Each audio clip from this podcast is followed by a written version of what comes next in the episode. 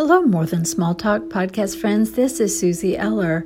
Each week we'll bring you a little more encouragement as a follow up to our latest episode. I stood in the hotel room with a friend. As I prepared for bed, she pointed to a scar on my upper shoulder. What's that? she asked.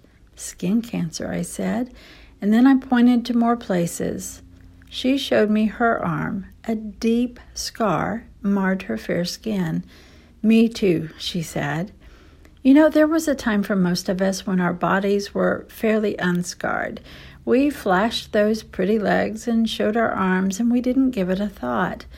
But life marks us. We give birth, and our stomachs are lined with angry red marks that fade. It's evidence that a miracle once existed inside of us.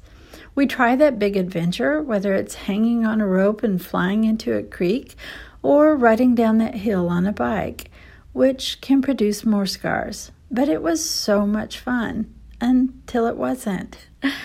As my friend and I compared scars, she said, Suzie, we're survivors. And you know what? We are.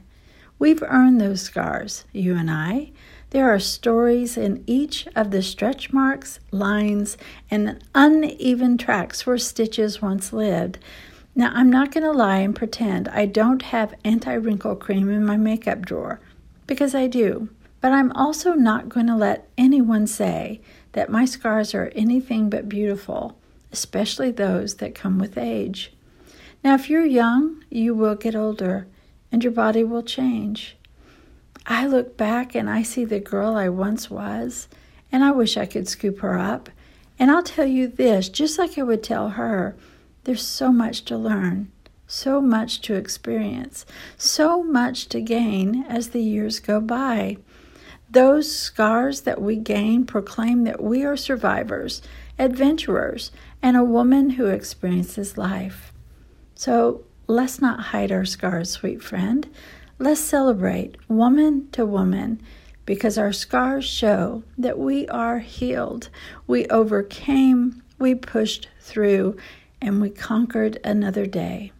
I'm scarred, you're scarred. We're beautiful together.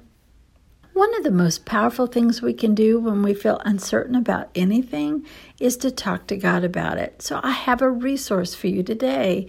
Did you know that I have another podcast? It's called Prayer Starters, and it's also part of the KLRC network. So start your day with a two to three minute prayer starter episode and then take time to tell God about all the things on your heart. Thanks for joining us today. We'll have another More Than Small Talk episode for you soon. Holly, Jennifer, and I hope you'll share this with a friend today so they can be encouraged too.